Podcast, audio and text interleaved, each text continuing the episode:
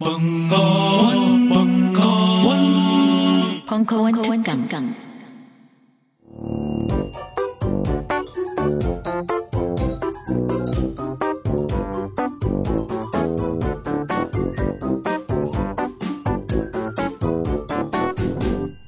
이원지의 이상한 나라의 정치학 제1강 정치가 세상을 바꿀 수 있을까? 네, 안녕하세요. 아유, 이렇게 많은 분들 앞에서 강연을 하게 기회를 주셔서요. 정말 감사드리고요. 오늘 강의는요. 그 제목은 이상한 나라의 정치학이라는 제가 그 쓴 책의 제목하고 같습니다. 그런데 정치학이라고 해서 사실 정치학은 아니고요. 제가 정치학자는 아니니까 어, 제가 겪었던 경험을 토대로 해서 어, 정치가 어떤 식으로 우리가 사회를 변화시키는데 도움이 될 수 있겠다 또는 도움이 될 수 없겠다 이것에 대한 제 생각을 중심으로 말씀을 드리려고 합니다. 그 포스터에 써져 있는 대로 순서는 그렇게 진행을 할 거고요. 첫 번째 오늘 말씀을 드리려고 하는 건 정치가 세상을 바꿀 수 있을까라는 제목인데요. 왜 이런 제목으로 제가 강의를 하게 됐는지를 말씀을 드리겠습니다. 말씀드리기에 앞서서 제 소개를 잠깐 드리면요. 제 페이스북 페이지인데 여기 보시면 전 한겨레 경제연구소 소장, 전 삼성경제연구소 수석연구원이라고 되어 있습니다. 다 전이고요.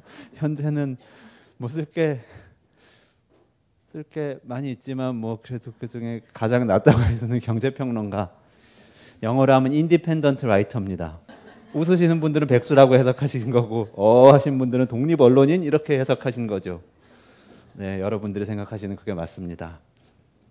저는 어, 학부에선 경제학을 공부를 했고요. 그 다음에 그 한겨레 신문 기자로 커리어를 시작을 했어요. 26살 때 시작했는데 그때 그 어, 그냥 아무것도 안 주고 수습 기자 시작했으니까 경찰서에 들어와 가지고 취재를 하라고 그래 가지고 경찰서 앞에서 얼쩡거리다가 새벽에 들어가지 못하고 다시 나왔던 그런 기억이 있어요. 그리고 한 6개월 동안 하루에 4시간씩 자면서 경찰서에서 그날 누가 자살했는지 어디 불이 났는지 누가 병원에서 사, 그 부상을 당했는지 이런 걸 취재해서 전화로 회사에 보고했던 그런 기억이 있습니다. 그렇게 사회생활을 시작을 했고요.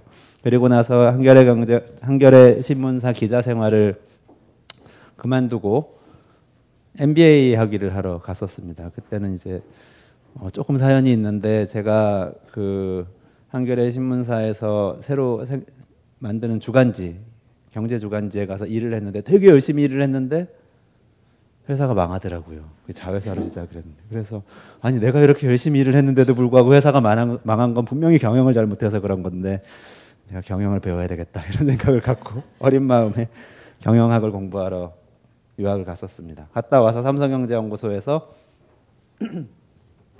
사회공헌 활동을 연구하는 연구원으로 일을 했었고요. 삼성에서 무슨 사회공헌 활동을 연구하냐고 또 말씀하실지 모르겠어요. 그래도 어떤 어떤 드라마틱한 기억이 저한테 약간 있는데 제가 들어와 가지고 뭔가 해봐야 되겠다고 생각하는데 호응이 별로 없더라고요. 그래서 삼성이라는 곳이 그렇게 그 사회 공헌에 관심이 많은 곳이 그때만 해도 아니었어요. 지금은 뭐 달라졌는지 모르겠는데 그런데 다행히도 다행인가? 그때 엑스파일 사건이 터져가지고 회장님께서 출국하셨다가 청문회를 이렇게 청문회 저 결석하시느라고 출국하셨다가 공항으로 들어오면서 휠체어를 타고 들, 들, 오시면서 요즘도 흔히 자주 보는 광경이죠. 들어오시면서 8천억 원 사회공헌 약속을 하셨죠. 그래서 갑자기 사회공헌 활동에 대한 관심이 많아지면서 거기서 사회적 기업에 대한 연구도 좀 하고 뭐 사회 책임 경영에 대한 연구도 좀 하고 그렇게 지냈습니다. 그래도 여전히 제가 지금 아까 independent writer라고 말씀드렸는데 independent한 삶을 지향하는 제가 거기서 일하기 참 힘들더라고요.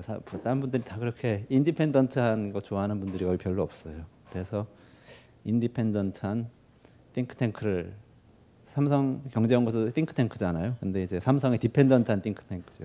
independent하게 만들어야 되겠다는 생각을 갖고 어디 가서 얘기를 해보려고 그러니까 그런 거에 뭔가 돈을 낸다거나 뭐 이렇게 이 commit 하겠다는 사람이 한국에서는 참, 참 그때만 해도 찾기가 어려웠어요. 근데 다행히도 제가 원래 있었던 회사인 한겨레 신문사에서 그 아이디어를 받아주셔서 한겨레 경제연구소라는 독립적인 싱크탱크를 만들어서 거기서 또 이 기업의 사회 책임 경영이나 사회적 기업 이런 주제들에 대해서 계속 연구를 했습니다.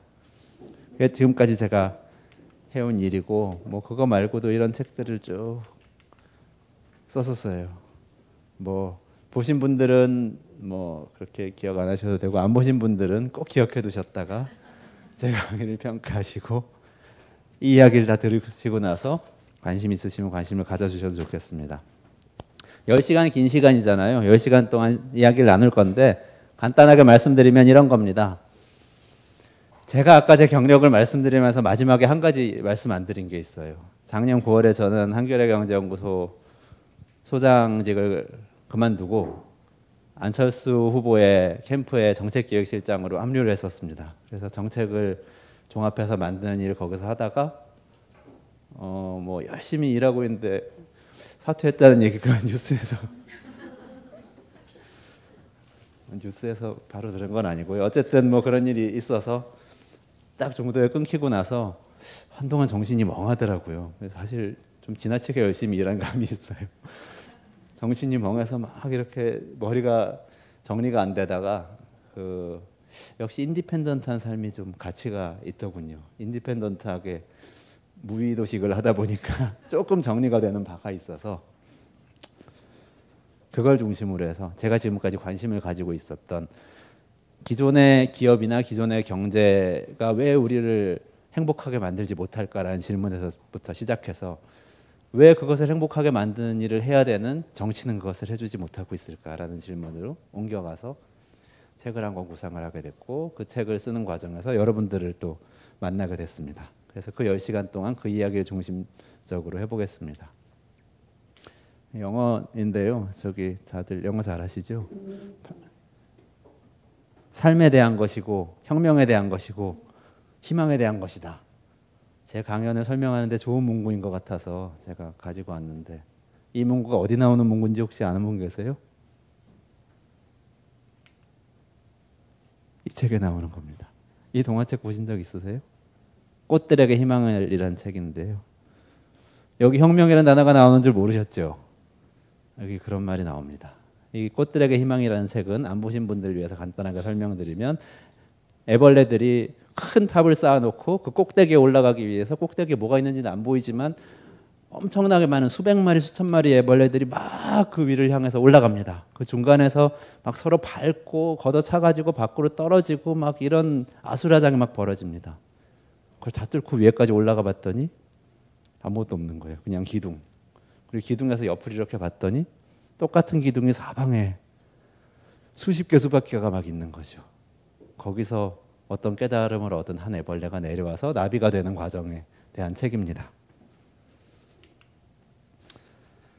그래서 저는 지금부터 여러분하고 같이 왜 정치는 문제를 해결하지 못하고 있을까, 내지는 왜 나는 문제를 해결하지 못하고 있을까에 대해서 이야기를 해보려고 하는데요. 이 이야기를 시작하게 된 사실 그러니까 정치하고 관련을 짓기 전부터 제가 이 왜 우리 경제는 이렇게 어, 잘 되고 있는 것 같은데 우리를 행복하게 하지 못할까를 생각하게 된 모티브가 하나 있어요. 그거는 동네에 대한 이야기입니다. 여기 호구 조사를 한번 해볼까요? 여기 오신 분들 중에서 혹시 서울에 살고 계신 분 손들어 보시겠어요?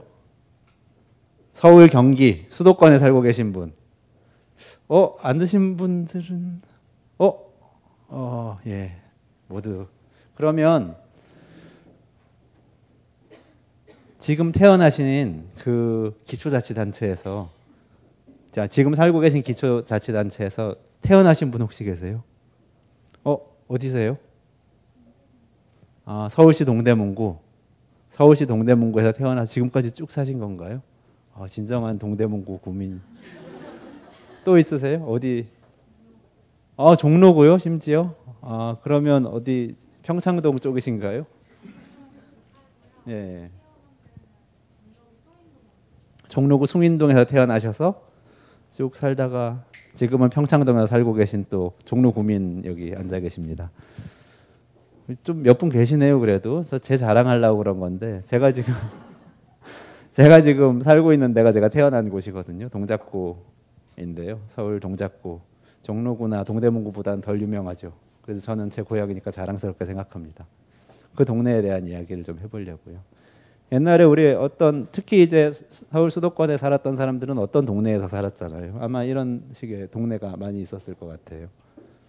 옛날이라고 하니까 그 옛날이 어, 우리의 연령에 따라서 그 옛날이 어떤 모습이냐가 조금씩 다를 수가 있는데 여기 계신 분들 보니까 어, 연령이 대체로 굉장히 젊으신 분들이 많으신 것 같아요. 네, 그러니까 젊으신 분들이 많다고 가정하고 제가 이야기를 하겠습니다. 저와 비슷하다고 가정을 하고 말씀을 드리는 거예요. 동네에 공동수도가 있었어요. 맞죠? 동네 공동수도 있었죠. 우리 동네 옛날에 제가 아주 어릴 때 제 기억에 공동수도가 있었습니다. 그리고 동네 입구에는 구멍가게가 있었습니다. 구멍가게로 제가 어, 아침이면은 엄마한테서 100원짜리, 50원짜리 동전 한 입을 딱 받아가지고 구멍가게 가서 두부를 샀어요. 구멍가게는 한 그러니까 대략 우리 집이 아마 요 정도 있었을 거고요. 실제 우리 집 사진은 아닙니다. 이렇게 걸어서 내려오면 그 꼬마 걸음으로 한 2분 정도, 3분 정도 걸리는 거리에 구멍가게가 있었습니다. 그 구멍가게에서는 달걀도 팔고 콩나물도 팔고 두부도 팔고 뭐 그런 곳이었는데요. 그 두부는 옛날에 그 모판 기억하시죠? 이 플라스틱 통에 두부 뭐 큰 모르가 그대로 크게 있는 거를 툭툭툭 그냥 자른 그 두부모 그걸 하나 아줌마가 탁 집어가지고 비닐봉지에 탁 넣어서 들려주죠 저한테 그러면 50원짜리 100원짜리 하나 주고 집으로 가져오면은 그걸 탁탁탁 썰어서 우리 어머니가 찌개를 끓여서 아침밥을 차려주시는 거죠 그걸 먹고 저는 학교에 가죠 거기서 한 5분 10분 걸어서 더 내려가면은 두부 공장도 있었어요 그러니까 그 두부는 우리 동네에서 나온 그런 두부였던 거죠 그 동네 지금은 어떻게 됐을까요? 그 예전에 사셨던 동대문구의 모습이 지금하고 비교하면 많이 달라졌나요? 아니면 거의 비슷한가요? 아, 많이 바뀐 데도 있고 비슷한 데도 있고. 저 종로구는 어떠세요?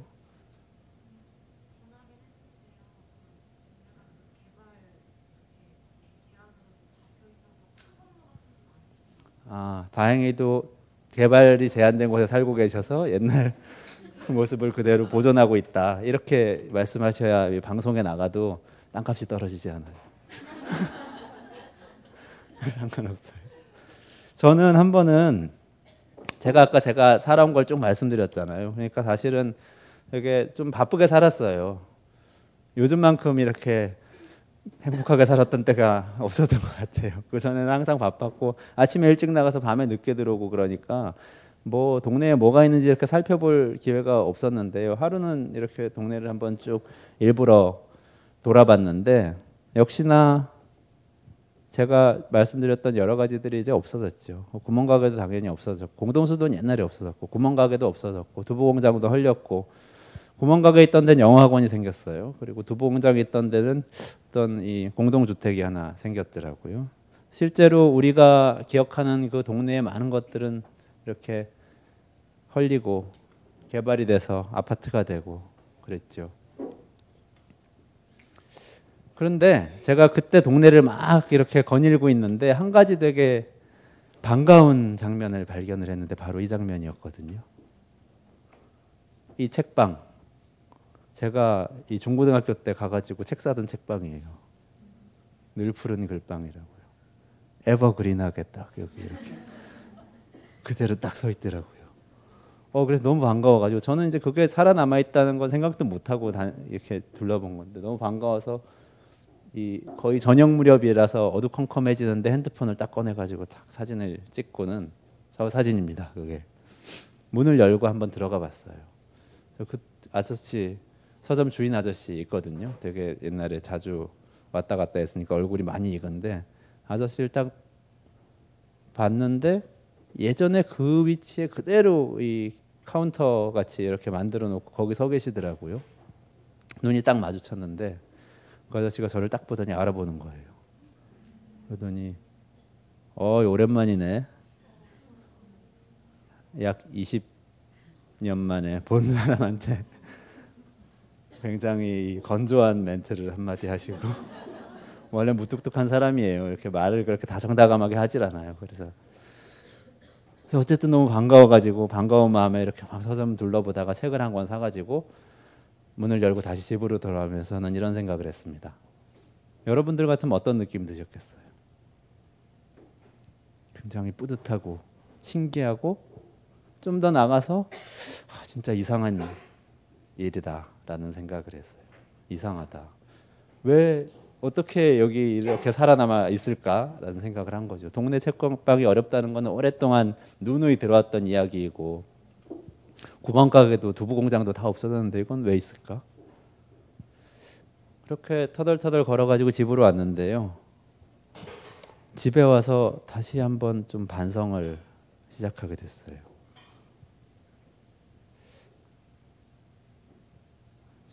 정말 그 일이 이상한 일일까요? 아마도 그 서점 주인 아저씨는 돈을 많이 벌어가지고 회장님처럼 엄청나게 큰 기업을 소유하겠다는 꿈을 가진 사람 아니었을 거예요. 그리고 서점에서 조금 돈을 벌어가지고 번 돈으로 투자를 해서 땅을 사고 땅이 좀 땅값이 오르면은 땅을 또 팔아서 주상복합을 큰 걸 하나 사고 이렇게 옮겨 다니면서 그거를 50억으로 100억으로 만들어야 되겠다는 꿈을 가진 사람 아니었을 것 같아요. 그런 꿈을 가진 사람이었다면 거기서 계속 그 장사를 하고 있으면 안 되죠. 다른 꿈이 있었겠죠.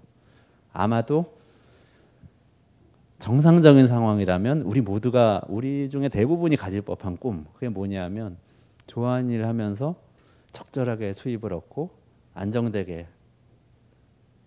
내가 좋아하는 사람들이 살고 있는 동네에서 살면서 지내고 싶다. 아마 이런 거였을 것 같아요. 서점을 해서 돈을 벌어야 얼마나 벌겠습니까? 뭐 10억을 벌겠습니까? 20억을 벌겠습니까? 아마도 본인과 가족들이 먹고 살 정도는 벌 수 있었겠죠. 그것도 빠듯했을지도 모르죠. 그런 사람이 그 자리에서 내가 어릴 때와 변함없이 계속 생존하고 있다는 것은 굉장히 신기한 일이다. 굉장히 이상한 일이다. 라고 제가 생각한 거잖아요. 그건 정말 이상한 일이죠. 아, 갑자기 이게 왜 나오지? 이거 바로 전에 제가 쓴 책인데요. 이상한 나라죠. 이 토끼 있잖아요. 이 토끼가 이상한 나라의 앨리스라는 동화책에 나오는 토끼거든요. 이상한 나라의 앨리스에 보면 맨 앞쪽에 토끼가 나오는데 어떤 장면에서 나오는지 혹시 기억나세요? 앨리스가 네? 네. 맞아요. 처음에 앨리스가 낮잠을 자다가 낮잠에서 무슨 소리 때문에 그렇게 깨는데 토끼가 막 괴종시계 보면서 아 늦었다 늦었다 하면서 막 뛰어가는 걸 보고 앨리스가 쫓아가기 시작하는 데서 동화가 시작되죠. 그런데 앨리스는 그, 시, 그 당시에는 그게 이상한 일인지 깨닫지를 못해요. 토끼가 옷을 입고 괴종 시, 저 시계를 보면서 뛰어간다는 게 이상한 일인지 깨닫지를 못해요. 이상한 나라에 있을 때는 그게 이상한지 아닌지 모르는 거죠. 근데 멀리 떨어져서 이렇게 보면 굉장히 이상하게 보일 수도 있어요. 그게 얼마나 이상한 일인지를 한번 살펴볼까요? 한국 경제는 이렇게 발전을 했잖아요. 이게 명목 GDP 추인데요. 뭐 끊임없이 1960년대 이후에 계속해서 뭐 이런 걸 수학 용어로 엑스포넨셜하게 발전한다고 하죠. 기하급수적으로 마구 발전을 합니다. 기억하세요? 학교 다닐 때 그런 이야기 많이 듣지 않으셨어요? 이 임춘의 라면 뺏어 먹 뺏어 먹을 X야 뭐 그러면서 친구들이 뭐 얄, 얄미운 짓 하는 친구들한테 막 그렇게 임순애시죠? 언제죠? 이게? 네? 네, 86년 아시안 게임. 네, 대답 잘하시는 분들은 이제 연령을 반쯤 공개하시는 겁니다. 86년에 우리 아시안 게임을 열었죠. 그리고 이건 그 2년 뒤 88년에 서울 올림픽이 열었습니다. 우리는 이 큰 국제 행사를 열면서 한국도 뭔가 이 선진국에 가까이 갈 수 있는 가능성이 생겼어. 뭐 이런 인상을 국민들에게 나라는 계속 이야기를 했었죠. 1991년입니다. 남북한 유엔 동시 가입을 했어요. 그래서 국제사회에서 시민권을 얻었습니다. 어, 어디서 많이 본 분이 엄경 씨가 뉴스에서 이 사실을 이야기하고 있네요. MBC 뉴스입니다. 노태우 대, 이렇게 노, 노태우 대통령이죠. 노태우 대통령 얼굴이 이렇게 크게 예, 91년에 그런 일이 있었습니다. 다 이 제가 말씀드렸던 그 동네 서점이 계속 운영되고 있었던 시, 시기입니다. 아, 우표도 발간했어요. 우표 모으세요? 유엔 가입 기념 우표도 있습니다.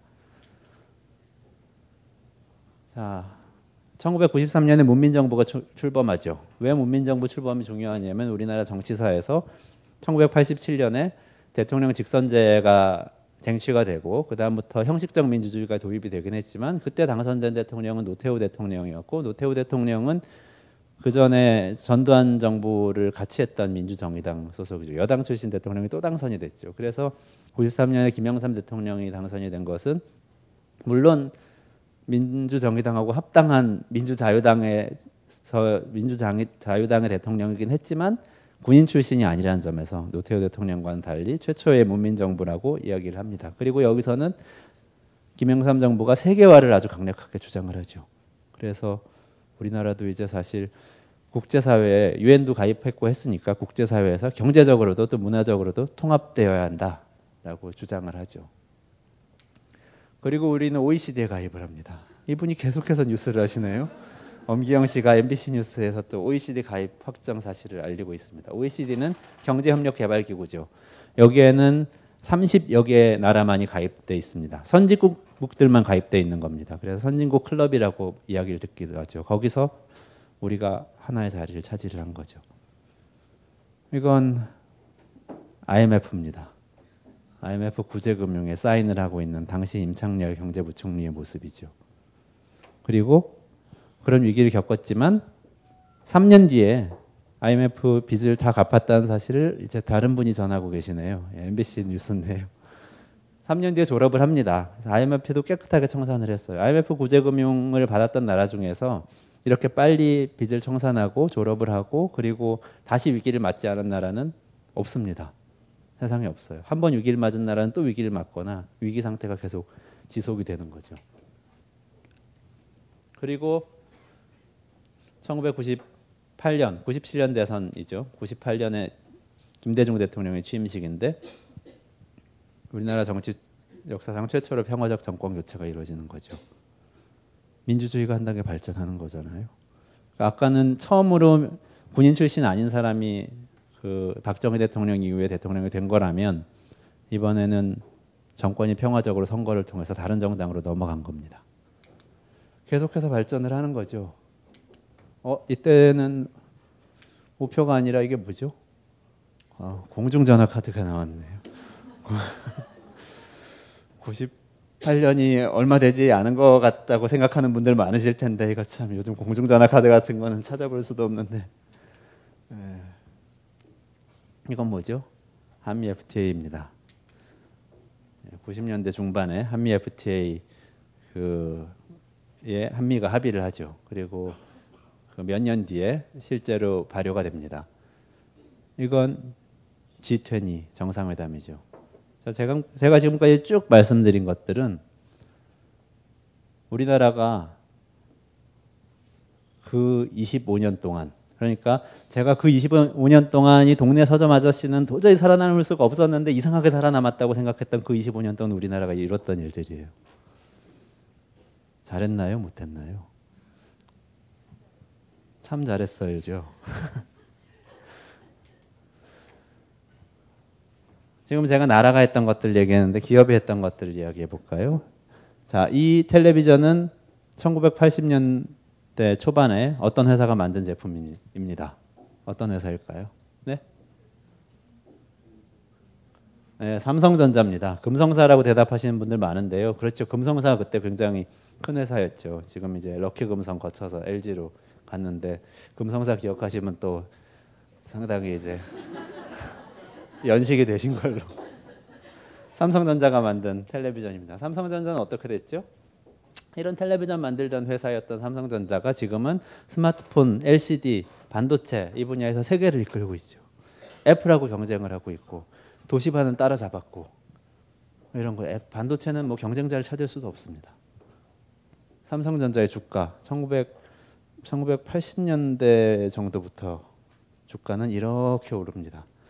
저쪽에 1980년대 가면 4천 원부터 나옵니다. 지금은 막 100만 원을 호가하고 있죠. 삼성전자는 이렇게 큰 기업이 됐습니다. 이 차는 어디서 만든 차죠? 차종이 뭐죠? 네, 현대자동차에서 만든 폰입니다. 1980년대에 현대자동차는 포니를 만들던 회사였습니다. 지금은 제네시스를 만드는 회사고요. 1980년대 현대는 미국에 가지고 차를 한번 팔아보려고 덤핑에 덤핑을 해도 딜러들이 받아주질 않아가지고 팔질 못하던 그런 회사였습니다. 지금은 도요다, GM 이런 회사들하고 경쟁을 하겠다고 하죠. 실제 경쟁을 하고 있고 가장 강력한 경쟁자로 떠오르고 있죠. 삼성전자, 현대자동차는 이렇게 커졌죠.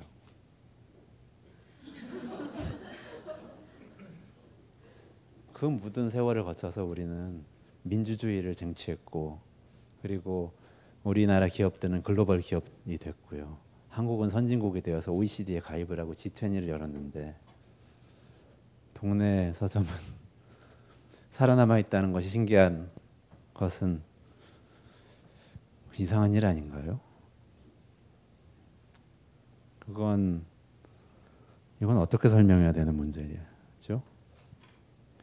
우리나라는 그동안 도대체 뭘 한 거죠? 뭘 하려고 그렇게 막 G20도 하고 뭐 IMF도 왔다 갔다. 저는 그런 생각을 하면서 정말 생각할 때마다 뭔가 이 문제를 꼭 이 퍼즐을 꼭 풀어야 하는데 하는 압박을 느껴요. 여러분들도 한번 각자 생각해 보세요. 그런데 저는 이 생각을 하면서 저는 이게 정치의 문제라고 생각을 했습니다. 근데 답을 어 제가 그때 생각했던 답하고 지금 생각하는 답하고는 약간의 뉘앙스의 차이가 있어요. 근데 어쨌든 그때 저는 정치의 문제라고 생각했습니다. 왜냐하면 모든 사람들이 다 열심히 한 것 같거든요. 그 어떤 포지션에 있든지 간에 수, 기업에서 수출을 해야 하는 게 자기 사명이라고 생각하는 사람들이 열심히 만들어 수출을 한 것 같고요. 그리고 동네에서 서점을 열심히 하는 게 자기 사명이고 삶이라고 생각한 사람은 열심히 한 것 같고 두부 공장 하는 사람은 두부 공장 열심히 했고 다 열심히 한 것 같아요. 우리가 다른 우리하고 비슷한 이 경제 수준을 가진 나라 가진 나라들에 비해서 제 저의 이그 25년에 대한 평가는 공정하게 비교했을 때 한 개인을 봤을 때 그 사람이 평균적으로 지나치게 부패했다거나 지나치게 게으르, 게으르다거나 그런 점을 저는 인정할 수가 없어요. 우리는 열심히 살았던 것 같아요. 우리 부모님도 열심히 살았고 우리 세대도 열심히 살았고 우리 자녀들도 열심히 공부하고 있고 다 학교에서도 열심히 공부하고 그런데 모두가 다 열심히 노력해도 풀리지 않는 문제가 있다면 그거는 열심히 해서 풀리는 문제는 아닌 거죠. 열심히 하면 문제가 풀릴 수 있도록 시스템을 만들어야 해결되는 문제죠. 그 시스템을 만드는 것은 정치라고 저는 생각했습니다. 노암 촘스키라는 학자를 아시죠? 노암 촘스키는 어, 미국의 MIT 교수고 굉장히 저명한 언어학자죠. 언어학자인데 언어학자로 유명함과 동시에 어, 미국의 사상가로 굉장히 유명하죠. 진보적인 사상가로 유명한 사람이죠. 그래서 미국의 진보 진보 정치에서는 이분을 굉장히 존경하고 존중하고 그렇게 하죠. 한국으로 따지면 홍세화 선생 같은 그런 이미지를 갖고 있는 것 같아요. 그런데 이분 강의를 제가 들은 적이 있어요.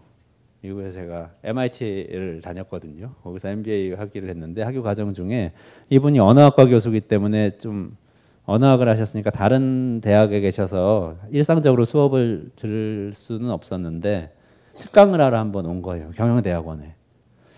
어, 이 그 삐딱한 경영대학원생들 앞에서 이분이 어떤 말씀을 하시고 어떤 광경이 벌어지는지 너무 궁금해가지고 딱 가봤죠. 그랬더니 이분이 어쨌든 뭐 한 시간 반 동안 본인이 갖고 있는 이 생각을 쭉 이야기를 했어요. 역사에 대한 이야기 또 올바른 사회에 대한 이야기를 쭉 이제 진보적인 관점에서 이야기를 하고 나서 그 다음에 재미있는 장면이 벌어지는데 아니나 다를까 그 삐딱한 MBA 학생 한 명이 딱 손을 들고 물어보는 거예요. 그래서 교수님이 하시는 얘기는 뭐 다 좋습니다. 다 좋은 얘기고 그런 사회로 우리도 가야 될 것 같습니다. 근데 지구상에서 그런 사회에 가깝거나 또는 그런 사회를 향해서 가고 있는 것처럼 보이는 나라라도 있습니까? 라고 아주 세게 질문을 다 했어요. 근데 이분이 잠깐 생각하시더니 사우스 코리아 딱 이렇게 이야기를 하는 거예요. 그때가 2000 2003년이죠. 어, 이분의 설명은 그랬어요. 왜 그랬는지 상상하실 수 있으시겠어요? 이분은 이렇게 설명했어요. 한국이란 나라는 어, 선진국에 종속되지 않고 독립적으로 경제 성장을 이룬 나라고 이런 나라는 지구상을 굉장히 희귀합니다. 2차 세계, 세계대전 이후에. 그리고 마찬가지로 다른 나라의 도움을 받지 않고 정치적인 민주주의를 시민들의 힘으로 쟁취를 했습니다. 그리고 그것을 지켜나가고 있습니다. 이런 나라는 세상에 정말 흔치 않습니다. 그리고 마지막으로 한 가지를 덧붙이면 인터넷을 통한 시민 저널리즘이 발달을 해서 그 시민 저널리즘의 힘으로 대통령을 바꿨습니다. 대통령을 당선시켰습니다. 여기까지 딱 이야기를 하시더라고요. 어, 너무 뿌듯하잖아요. 훌륭한 나라잖아요. 제가 살고 있다는. 훌륭한 나라죠. 비슷한 장면이 하나 더 있었어요. 이분은 누구시죠? 혹시 예, 송기정 옹인데 예, 송기정 옹께서 성화 봉송 마지막 주자였어요. 개막식에 성화 이렇게 붙이는 거 있잖아요. 마지막 주자로 뛰어들어오는 장면입니다. 이 장면을 제가 많은 분들이 감동적으로 보셨을 텐데 물론 그때 뭐 이렇게 텔레비전 시청하실 연령이 되셨을 분들은 감동적으로 보셨을 텐데 2004년 아틀란타 올림픽이 있었어요 미국에서. 제가 그때 미국에 있었거든요. 미국에서 있을 때 방송을 보고 있는데 개막식에서 남북한 동시 입장을 그때 했었어요.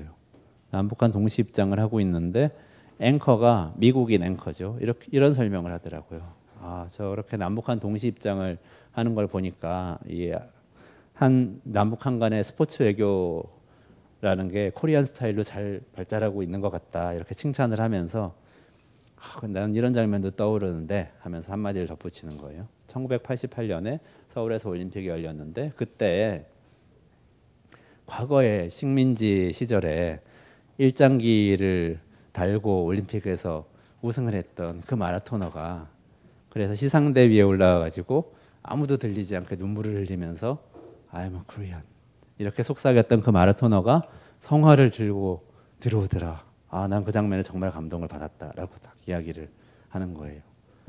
이 두 가지 이야기 속에 우리 현대사가 이렇게 쫙 녹아 있지 않나요? 저는 그렇게 생각했어요. 외부에서 우리가 이 안에서 보는 거 말고 외부에서 다, 어떤 다른 사람이 우리나라를 보면 이렇게 보이겠구나. 식민지의 마라토너, 그리고 올림픽을 개최하는 나라, 산업화를 이룬 나라, 민주화를 이룬 나라, 인터넷 언론이 발달해서 어, 정당 기반도 크지 않은 대통령을 선출하는 나라 이렇게 보이겠구나 고 생각했어요. 그런데 문제는 이거잖아요. 문제는 그렇게 대단한 나라인데도 아까 말씀드렸던 그 동네 서점 아저씨가 살아남는 것은 너무나 팍팍해야만 하는 이상한 시스템. 그것은 정치일 거라고 제가 생각을 다시 한번 하게 된 거죠. 그 생각은 사실 이 장면하고 관련이 있는데요. 이 장면 기억하세요, 혹시? 1990년 말에 3당 합당을 발표를 했죠. 그때 이제 그때는 어 1987년에 우리나라가 우리나라에서 6월 항쟁이 일어나고 87년 말에 대통령 직선제 직선 대통령이 선출이 되죠. 그런데 노태우, 김영삼, 김대중, 김종필 네 명의 유력 대통령 후보가 나왔고 물론 딴 분들도 있었어요. 그 뭐 저기 어 무슨 말씀을 드리지 말아야 될 것 같아요. 이 방송이 나가기 때문에 어, 조롱을 하면 안 되니까. 네, 자네 분 중에 노태우 후보가 대통령으로 당선이 됐죠. 36%의 지지율로 당선이 됐죠. 그리고 이제 국정을 운영해 가는데 그 다음에 국회의원 선거가 있었는데 총선에서도 총선에서 과반수를 그때 노태우 대통령이 있던 집권 여당의 민주정의당이 못 넘은 거예요. 못 넘고 야당이 여소야대 국면이 돼서 국정이 막 서로 그러니까 뭐 야당은 공세적으로 나오고 그 여당은 굉장히 힘들었겠죠. 그러다가 한 2년 지난 다음에 김영삼 총재가 이끌던 통일민주당하고 김종필 총재가 이끌던 신민주공화당하고 여당인 민정당이 합칩니다. 그게 3당 합당 사건이라고 부르죠. 저는 우리 정치사에서 이 3당 합당이 갖고 있는 의미가 굉장히 큰 것 같아요. 그게 사실은 제가 정치가 정말 중요하다고 생각했던 하나의 계기를 줍니다. 어, 왜 그러냐면 여러분들 우리 주변에 있는 많은 일들을 한번 생각을 해보세요. 우리나라에서 지금 회자되고 있는 문제 중에서 한 1, 1, 2년 사이에 회자되고 있는 문제 중에서 가장 큰 사회 문제라고 생각되는 게 어떤 게 있습니까? 뭐가 큰 문제였죠? 속삭 속삭 속삭. 뭐라고요 하셨죠? 네? 네? 개발? 개발? 개발? 4대강? 아, 4대강. 예, 좋습니다. 4대강 사업. 조금 더 일반적인 게 있을까요? 조금 더 예를 들면 네? 네, 양극화. 양극화 말씀하셨어요. 소득이 격차가 벌어진 거. 또 어떤 게 있을까요? 비정규직 문제, 그렇죠. 고용의 불안정성 문제가 있죠. 이런 문제들 굉장히 큰 문제로 대두가 됐었죠. 뭐 자영업자들 어려운 문제 이런 것들도 있죠. 경제 민주화 이슈로 많이 이야기되고 있는데 재래시장 상인들 어려워지고 뭐 그 중소상인들 어려워지는 문제 이런 문제들이 다 저는 대체로 이 자유화의 물결하고 관련이 있는 것 같아요. 우리 경제가 과거에 비해서 급속도로 시장화가 되어가는 흐름하고 관련이 있는 것 같거든요. 그런데 그 시작은 저는 이때라고 봅니다. 1990년대 초반.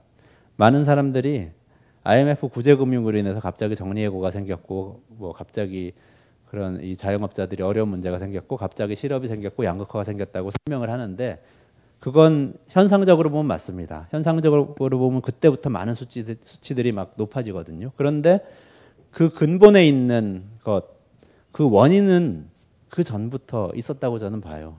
씨앗이 심어져서 줄기는 자라나고 있었던 게 갑자기 이 독성 화학 비료가 좋아지면서 확 커진 그런 게 이제 IMF 구제금융이라고 봅니다. 왜냐하면 정리해고만 해도요. 정리해고라는 것이 IMF가 들, 저 프로그램 시작하기 전에는 없었는데 생긴 걸로 사람들이 이해를 하는데 그렇지 않아요. 명예퇴직이라는 것이 80년대 후반부터 있었습니다. 그리고 90년, 80년대 후반에는 그 정부 조직에서 어, 너무 이 인력 관리하기가 힘드니까 그러니까 정부 조직은 계속해서 연공 서열 그 호봉제 때문에 계속 사람들이 계속 이 직급이 높아지잖아요. 근데 자리는 자리는 늘어나질 않잖아요. 그것 때문에 너무 힘들어서 명예퇴직제라는 걸 그때 도입을 합니다. 그러니까 권유를 해서 그 사람이 합의를 하면 퇴직을 하는 제도입니다. 합의 안 하면 퇴직시킬 수는 없어요. 그렇기 때문에 명예퇴직에 따른 보상을 충분히 주죠. 퇴직, 특별 수당 같은 것을 주죠. 그래서 명퇴금 받아가지고 뭐 가게 차린다 이런 얘기가 그때 많이 나왔습니다. 그게 정부나 공기업의 1980년대 후반에 있던 것이 90년대 초반 중반 정도부터 대기업을 중심으로 해서 기업에서 도입이 되기 시작합니다. 그게 점점 발전해서 정리해고로 되어가는 거거든요. 그러니까 이게 고용의 유연화가 갑자기 생긴 게 아니고 그 전에 씨앗이 심어지는데 그 씨앗이 심어지게 된 계기는 저는 이 삼당 합당이라고 봅니다.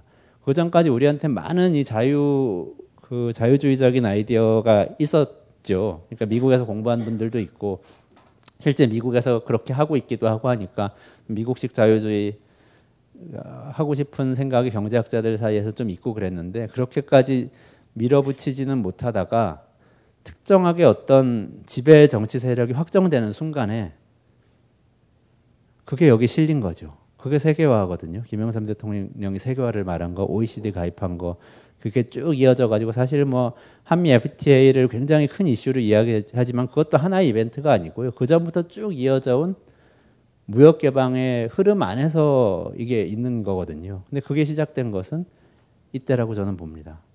90년대 초반에 정치 세력이 형성되면서 한국을 지배하는 안정적 정치 세력의 그런 이데올로기가 하나씩 얹히기 시작하는 거죠. 그래서 저는 정치가 정말 중요하다는 생각이 드는 거예요. 이분들이 그런 생각을 가지고 이렇게 축배를 든 건 아닐 겁니다. 하지만 이 축배를 든 행위 자체가 굉장히 정치적인 행위고 그 결과는 하나의 세력이 되는 것이고 이 세력에 실을 수 있는 그러니까 이 세력이 하나의 수레라고 말한 본다면 이 수레에 실을 수 있는 짐들이 있는 거죠. 그 짐 중에 유력한 짐이 하나 여기에 얹어진 거라고 저는 생각하는 겁니다. 모든 것이 결정돼 있던 것이 아니고. 그러니까 그 뒤에 우리 사회가 그 진화되어 온 것을 보면 이분은 마이클 샌델이라는 분인데요. 이분 책에서 제가 굉장히 재밌는 문구를 하나 발견했어요. 그게 어 우리가 사실 경제하고 사회를 볼 때 보통은 사회가 시장 경제를 가지고 있다고 표현을 하는 게 맞거든요. 사회가 시장 경제를 가지고 있거나 또는 뭐 사회가 어떤 사회는 계획 경제를 가지고 있거나 어떤 사회는 뭐 혼합된 경제를 갖고 있거나 어떤 사회는 뭐 사회적 경제를 가지고 있거나 이런 식으로 이제 표현을 하는 게 맞는데 그게 역전이 돼서 어, 시장 사회의 시대로 우리가 와 있다라고 마이클 샌델이 이야기를 했어요. 이분 다른 이야기에 제가 100%다 공감하는 건 아닌데 이 이야기는 굉장히 공감이 가더라고요. 그러니까 원래는 사회 안에 경제가 있고 한 섹터로 그 경제의 성격이 뭐냐를 가지고 우리가 좀 더 시장적이냐 아니냐를 얘기를 하는 건데 지금은 그게 아니라 사회 전체가 시장적인 거라는 거죠. 한 섹터로서의 경제가 아니라 경제가 사회를 지배하게 된 그런 모양이죠. 그렇게까지 오게 된 것은 역시 1990년대 초반에 있었던 그 정치적인 이벤트가 큰 역할을 했다고 저는 생각을 합니다. 그래서 지난번 대선 때 왜요? 그래서 지난번 대선 때 어, 생계를 내던지고 자원봉사를 하겠다고 생각을 하게 됐던 거고요. 그런데 결과는 어, 51대 49였죠. 51대 49가 된 데는 뭐 여러 가지 이유가 있을 거고 뭐 책임을 서로 묻기도 하고 뭐 막 그러죠. 근데 저는 뭐 그런 어 그런 과정은 그렇게 중요하진 않다고 생각해요. 결과 결과가 굉장히 중요한데 이 결과를 정확하게 읽는 것이 더욱 더 중요하다고 생각합니다. 그 윤여준 전 장관이 문재인 후보의 지지 연설을 했죠. 혹시 기억하세요? 방송에서 찬조 연설했던 거. 저는 그걸 보면서 굉장히 큰 감동을 받았는데 그 동네 서점하고 좀 비슷한 스토리인데 약간 제가 늦어가지고요. 감동을 일단 다 받은 다음에 나중에 좀 곰곰이 생각을 해봤어요 내용을. 근데 아 이래서는 안 되는데 하는 그런 안타까운 점이 하나 있었습니다. 그분이 이야기를 시작하실 때 이렇게 얘기를 했어요. 저는 보통은 보수적인 사람으로 분류되는 사람이고 어, 실제로 생각하는 것도 뭐 합리적 보수에 가깝긴 하지만 그동안 민주화 운동을 해온 분들에 대해서 마음의 빚을 지고 있습니다. 왜냐하면 저는 이렇게 민주주의가 발전하는 데에서 크게 기여한 것은 없으면서 그 혜택은 다 받고 있는다고 생각하기 때문입니다. 라고 이야기하죠. 전 그거 보고 아 정말 괜찮은 분이라고 생각했는데 결과는 그런 생각 때문에 그런 생각이 여기에 정확하게 반영된 것 같아요.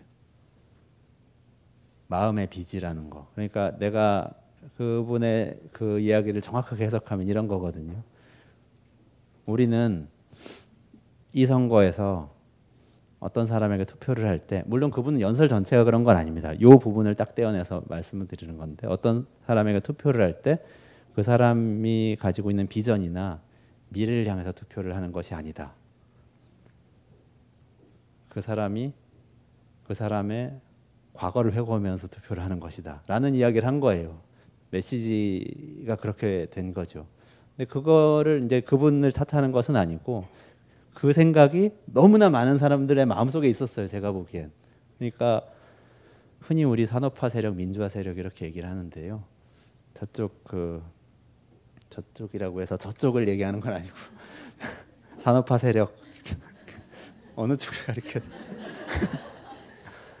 그쪽에서 보면 이런 거죠. 야, 우리는 마음엔 안 들지만 복지 정책도 받아들여야 되고 마음에 안 들지만 경제 민주화 정책도 받아들여야 된다. 우린 뭐든지 다 받아들일 수 있다. 종북 좌파 세력만 집권하지 않는다면 이런 식의 프레임인 거죠. 그냥 거꾸로 돌려서 생각해 보세요.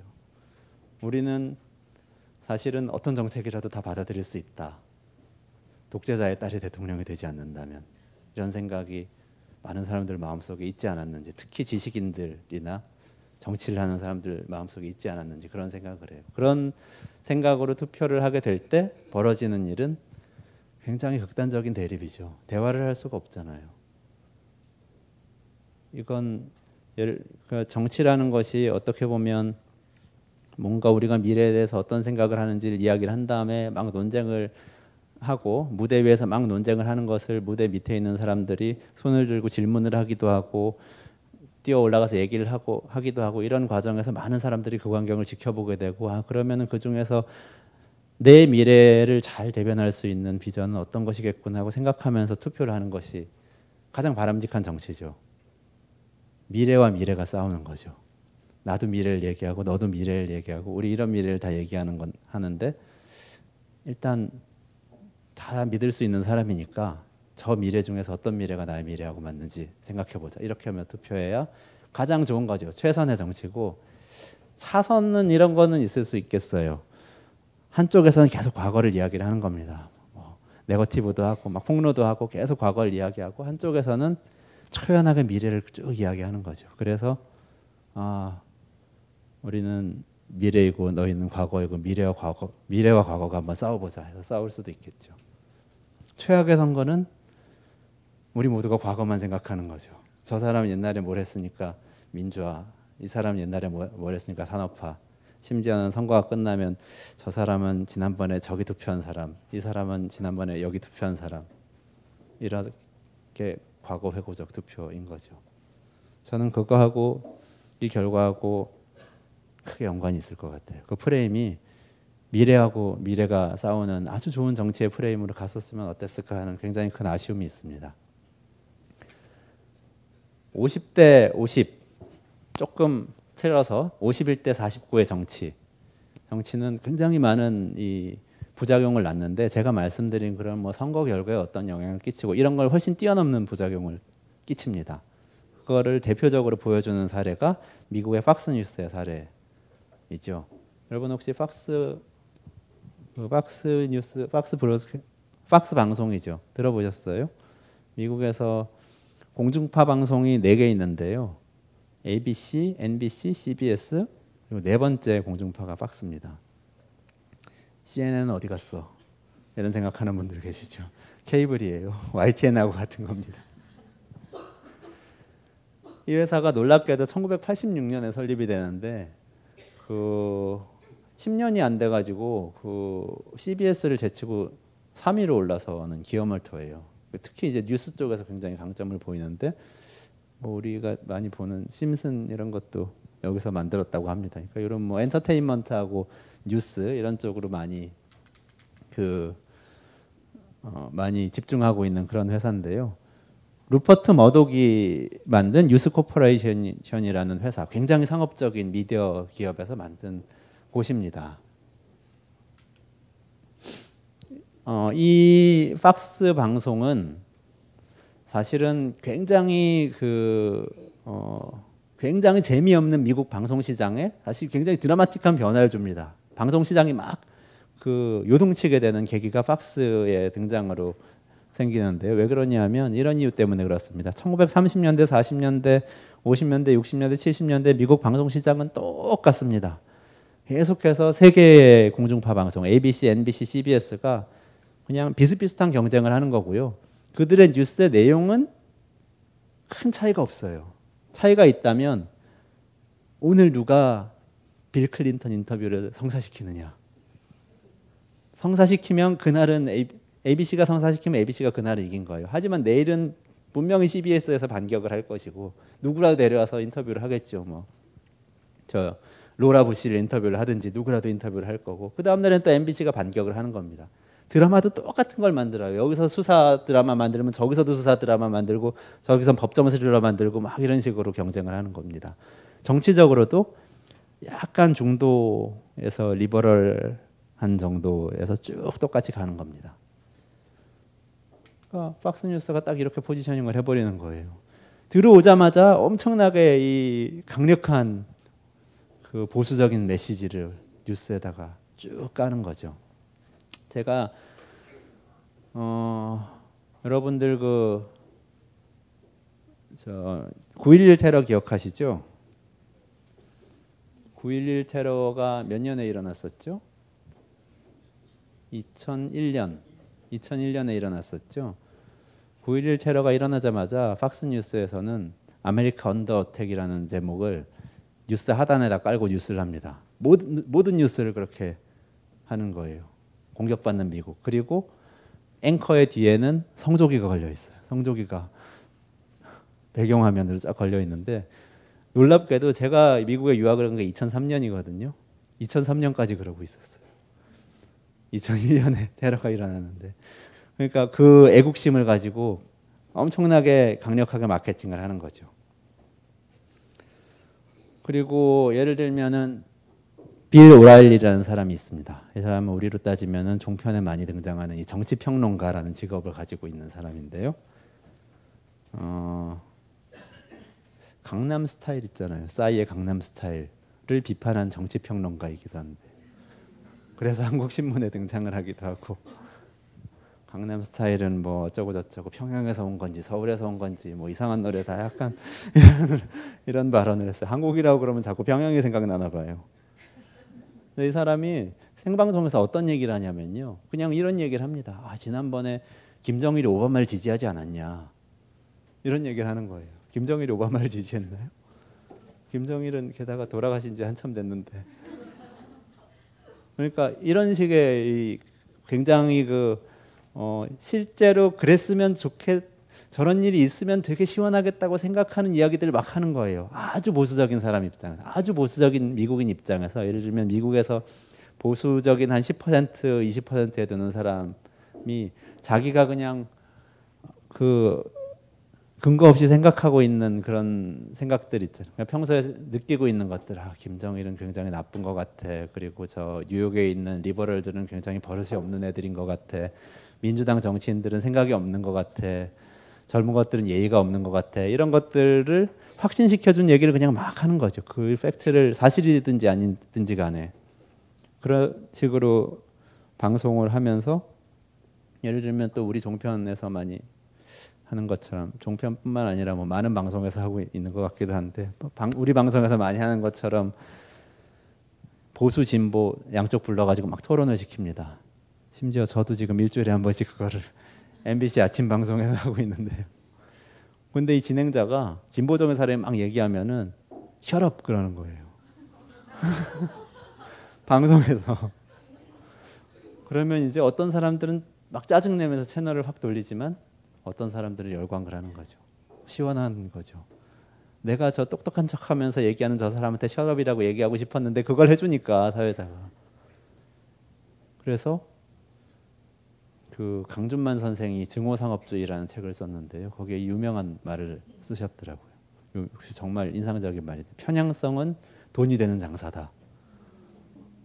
편향성을 무기로 상업적으로 성공을 한 팍스 뉴스인 거죠. 근데 이 팍스 뉴스가 이렇게까지 기염을 토하는 것에 배경에 뭐가 있는지 생각해 보셔야 되는데요. 그게 바로 51대 49의 정치입니다. 증오의 정치. 51대 49의 정치는 미국에서 우리나라 우리나라보다 미국에서 훨씬 더 심하죠. 그 대통령 선거 지지율을 보면요, 어, 아 이게 숫자를 잘 못 외우게 돼가지고 있어서도 다 이렇게 두부 공장도 옛날에 있던 것도 없어지고 그러다 보니까 2004년에 공화당의 조지 부시가 민주당의 존 케리한테 50.7%대 48.3%를 이겼습니다. 존 케리는 우리로 따지면 야권 단위로보다 마찬가지였어요. 그러니까 그때는 민주당의 모든 세력들, 모든 지식인들이 부시 다시 되면 안 된다고 막 다 모여가지고 마지막 유세하는데 오하이오 유세, 유세 였나요? 그때는 10만 인파가 막 모이고 그랬어요. 미국에서 무슨 유세하는데 그렇게 모이는 일이 없는데. 그런데 51대 49로 진 거죠. 그리고 2008년에는 민주당의 오바마 지금 대통령이죠. 공화당의 맥케인 후보한테 52.9 대 45.7로 이겼죠. 그리고 작년에 오바마 대통령이 다시 밀 롬니한테 51.1 대 47.2로 이겼죠. 계속해서 반복되는 거죠. 미국 정치는 중간에 2%만 먹으면 이기는 거예요. 딴 거 아무것도 필요 없습니다. 중간에 2%만 먹으면 돼요. 그러니까 어떤 일이 벌어지냐 하면 정책 논쟁을 할 필요가 없습니다. 제가 정책 논쟁을 해봤잖아요, 캠프에서. 정책 논쟁은요, 이 중간에 2%를 가져오는 데는 필요가 없어요. 정책 논쟁은 어떨 때 필요하냐면 우리는 아무것도 없는데 앞으로 우리 20%까지 가야 돼. 이럴 때 정책 논쟁을 할 수가 있는 겁니다. 왜냐하면 지금 우리가 49%면요. 그리고 저쪽이 51%고 우리가 2%만 더 가면 되면 정책을 이야기하는 것은 굉장히 위험한 일이거든요. 50% 이상, 국민의 50% 이상이 지지하는 정책은 거의 없다고 봐도 과언이 아닙니다. 이야기 꺼내는 순간 지게 되죠. 그럼 무슨 얘기를 하게 되냐? 무슨 얘기를 하는 것이 돈이 되는 장사냐? 팍스뉴스가 하는 거하고 비슷한 거죠. 비난을 해야 됩니다. 도덕적인 흠결을 찾아내야 돼요. 그리고 저 사람이 과거에 뭘 잘못했는지를 찾아내야 되고요. 지금 하고 있는 일들 중에서 실수를 찾아내야 됩니다. 말 실수한 거. 그래서 최대한 조롱하게 만들어야 되고 저 사람을 우스운 사람으로 만들어야 됩니다. 그걸로 1% 2% 움직일 수 있다고 보는 거거든요. 그게 미국 정치에서 일어나고 있는 일이고 거기에 얹혀서 돈을 벌고 있는 게 팍스 같은 방송사인 거죠. 오바마 대통령은 그렇게 보면 정말 훌륭한 정치인인 거죠. 그것을 그래 오바마 진영에서 그렇게 했다는 소식은 없으니까 그것을 뛰어넘어서 정치를 하고 있으니까 굉장히 훌륭하다는 생각이 듭니다.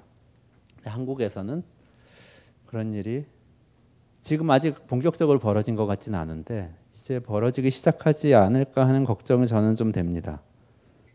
지난번에 벌어졌던 몇 가지 장면을 보면 알 수 있잖아요. 예를 들면 뭐 지금 청와대 대변인을 하고 계신 분 한 분의 경우에 방송에 나와서 생방송에서 아무개 후보는 컨텐츠 없는 약장수다.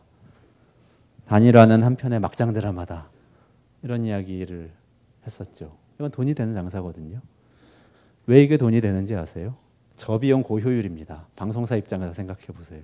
카메라를 들고 현장에 갈 필요가 없습니다. 그냥 다 스튜디오에 부르면 되잖아요. 그리고 출연료를 많이 줄 필요가 없습니다. 이분들이 나와서 얘기를 하고 싶어 해요. 그러니까 출연료를 안 줘도 와서 다 이야기를 하시는 분들을 섭외를 하는 거죠. 그래서 스튜디오에 앉혀놓고 계속 이야기하는 거죠. 돈이 별로 안 들잖아요. 그런데 이렇게 우리가 50% 시청률을 보고 달리는 건 아니잖아요. 5% 시청률만 나오면 됩니다. 5%는 이 이야기에 공감을 하는 거죠.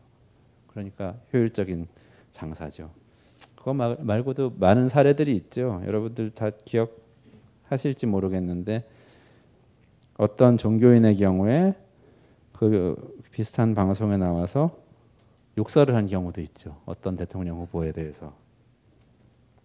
이게요.